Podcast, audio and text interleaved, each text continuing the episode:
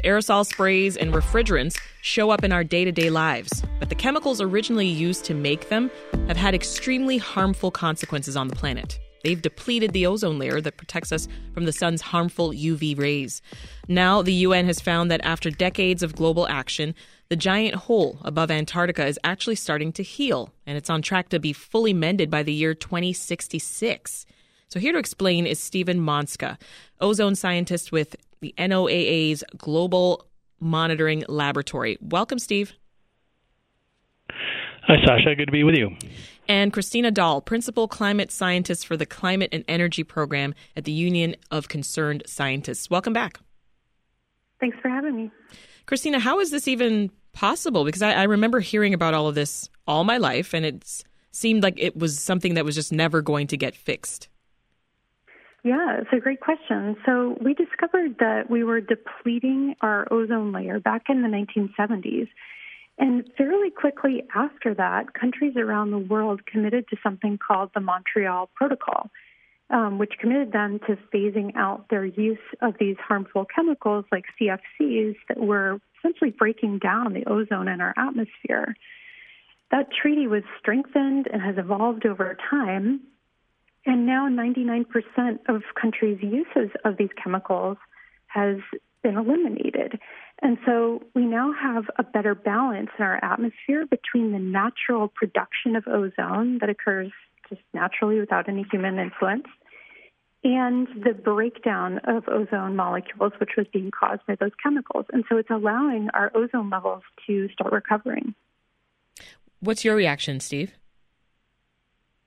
Yeah, Christiana has it right there. We at NOAA are tasked with measuring ozone and measuring the substances that cause ozone depletion. And we've seen some uh, dramatic turnarounds in the ozone depleting gases um, since the Montreal was passed. They were increasing dramatically before that time, but have decreased uh, since that time in the mid 1990s, just a few years after the protocol was initially agreed to. Yeah, it's incredible, though. I mean, what would happen, Kristina, if we weren't working to heal our ozone layer? Uh, like, talk about how the ozone layer impacts our day to day lives. Yeah, so the ozone layer is really critical to our lives because it protects us from the harmful UV radiation from the sun.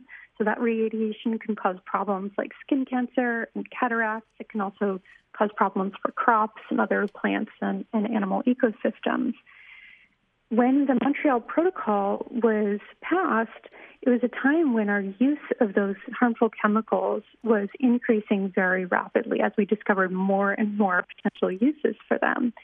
And so by phasing out that use, we are allowing the ozone layer to build back up, but also a lot of those harmful chemicals are also greenhouse gases or heat trapping gases that can contribute to global warming. So by phasing those out, it's estimated that we will have avoided between half a degree and a degree Celsius of warming by the mid-century timeframe compared to a scenario where we'd continued to use those gases and ramp up our use of them over time. Mm-hmm. Steve, how did we know that these chemicals damaged the ozone layer? Well, in the 1970s, as Christiana mentioned, scientists were seeing these chemicals increasing in the remote atmosphere and realized and started to study them, started to study their properties in the laboratory, and realized that there was a potential, because they were so long lived in the lower atmosphere, that they could be transported to the upper atmosphere and undergo um, degradation there and release their bad actors, their the bad chemicals for depleting ozone right where the ozone layer was. So mm-hmm. it, it involves scientists working in the laboratory to understand the chemistry of these chemicals once they were released in the atmosphere. Well, I know you work directly in, in monitoring the process of, of healing the ozone layer. So, talk to us more about how it works. Help us understand. Uh, what in particular, how the healing works or how the monitoring works? Yeah, the entire process. Because we're we're picturing right. this image of you know a band aid when you think about healing the ozone layer, but what does that really mean? Yeah. Well, Christiana mentioned that there was a balance between production and destruction in the stratosphere of ozone, and that the ozone depleting chemicals altered that balance so that the destruction rates were were higher. So it's a balance. We've got we've got regular production and destruction of ozone happening in the stratosphere. If you f- affect that balance, you get lower ozone levels and more UV radiation at the surface. For ozone-depleting substances, we measure those at remote sites around the world so that we can characterize global changes and understand how global emission rates, from the sum of all emissions from all activities, human um, and some natural, um, how those are influencing the abundance over time of these chemicals. And as I mentioned, because the production and use of these chemicals drop so dramatically over time, yeah. their emissions drop, and we saw their concentrations peak and, and since decline. Kristina, global leaders came together in the 80s, as, as we've discussed, decided to ban the production of the chlorofluorocarbons that caused the depletion of the ozone layer. Can you talk about how that happened and how they agreed to it? Yeah, so it's really remarkable, and it's kind of a beacon of hope for uh, the climate crisis and international agreements around climate change because the Montreal Protocol has been so successful. So um, the protocol was uh, put into place in the mid to late 1980s, and countries around the world started committing to it right away. Uh, first, we had industrialized countries like the United States committing to it, and then developing countries came, kind of came next. And part of what's made it so successful is that there are uh, there's a multilateral fund that provides financial and technical assistance to developing countries that produce and consume very little of these compounds so that they can comply with the protocol. We've even seen when new countries are formed, they are automatically um, joining this this protocol, and so we really have an entire world that has committed to um, and and really has action sustained for decades now to address the use of these CFCs and other harmful ozone depleting substances. Um, and, and so it really shows us that countries can come together to solve major global environmental problems. Developed nations like the United States can support developing nations in reaching their environmental goals. And, and with these full commitments, we really can restore our planet and our atmosphere. Steve, the, the UN monitors the progress of the Montreal Protocol, and it found 99% of these harmful chemicals have been phased out. Can you tell us more?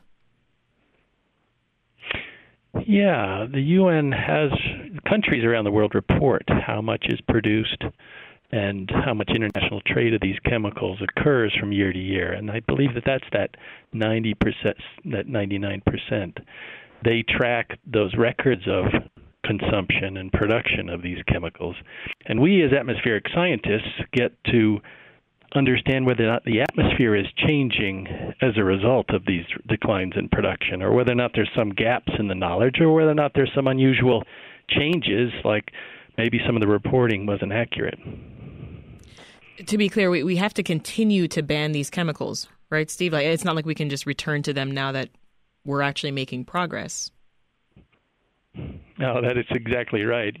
Re- the c- recovery dates that are projected are presuming continued compliance with the controls that are in the Montreal Protocol. So different chemicals are now available for use um, that don't damage the ozone layer yeah. as much or don't damage it at all. Well, as we mentioned earlier, 2066 is is the year that the ozone layer could be fully mended. How do we know that, Steve? Is it possible to perhaps even make it happen sooner? Yeah, that.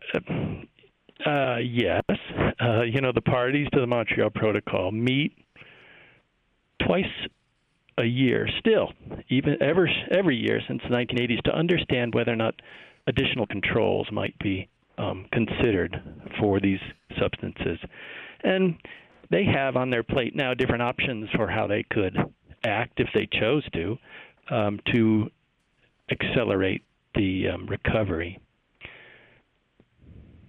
This is Reset. I'm Sasha Ann Simons, and we're talking about a recent UN report that shows that we are replenishing the ozone layer and the giant holes are expect- expected to fully heal by 2066. Our guests are Stephen Montzka, who's an ozone scientist with the National Oceanic and Atmospheric Administration, and Kristina Dahl, a climate scientist with the Union of Concerned Scientists. So, Kristina, the, the forces that caused holes in the ozone layer, they didn't cause climate change, but efforts to replenish the ozone layer, they are helping fight against climate change. Can you just help us understand that? Yeah, for sure. So both the ozone hole and climate change are problems that have been caused by people, but they have somewhat different um, causes. So ozone depletion has been caused by our use of chemicals like CFCs that break down ozone in the atmosphere. Climate change is caused by our use of fossil fuels, namely oil, coal, and gas. And when we burn those fuels, they release carbon dioxide and other heat trapping gases that then warms up the atmosphere. So they are two separate problems, but there are some interesting and more complicated connections between the two.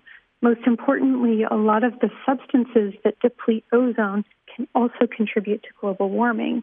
So by phasing them out, we're actually avoiding more warming in the future. There's some other complicated interactions, like um, we expect that um, by increasing fossil, uh, our greenhouse gases like carbon dioxide and methane, we will actually um, we would expect to see global ozone layers increase because of that. Mm-hmm. Um, and ozone in the atmosphere can affect things like the circulation of the atmosphere, which can shift climate patterns, but they're not the primary cause or consequence of climate change. Steve, what are your other takeaways from this report? Well, I think you've mentioned some of them about, and Christiana has also, some about the global cooperation uh, can be a success story when everyone gets on board um, and decides to solve a problem. It can take a long time, and the time scale for getting together, agreeing, understanding the issues at hand for every country so that they can finally get on board takes time.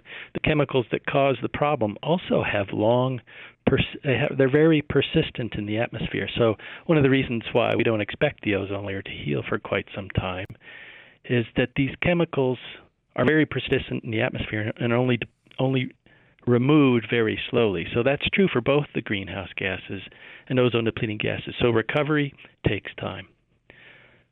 There's other things related to the developing countries, bringing them on board. And I'd also say that I think one of the reasons the protocol was a success was that the initial protocol, as Kristina mentioned, was wouldn't have solved the problem, but it was an incremental approach. It was a small step. And only subsequently, after the parties to the protocol met, did they continue to strengthen the protocol because they realized that the situation needed those additional controls. And there was a continual back and forth between the scientists who were monitoring the atmosphere with the policymakers to update them on the state of the science, on the state of the ozone layer, so that they could discern and determine whether or not additional controls were necessary. Kristina, what are you going to be keeping your eye on next? I'm going to be keeping my eye on the fossil fuel industry, to be honest, because part of what has made this ozone uh, recovery so possible is that big chemical companies got on board and found alternate uses or alternate chemicals than the than the CFCs that were causing this problem. And we haven't seen that level of support or change from the fossil fuel industry when it comes to addressing climate change.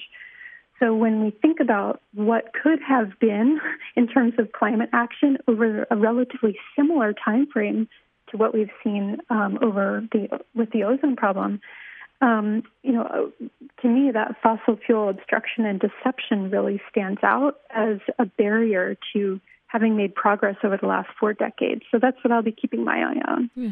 We'll leave it there. Kristina Dahl is a principal climate scientist for the Climate and Energy Program at the Union of Concerned Scientists. And Stephen Montzka is ozone scientist with the National Oceanic and Atmospheric Administration. Thank you both.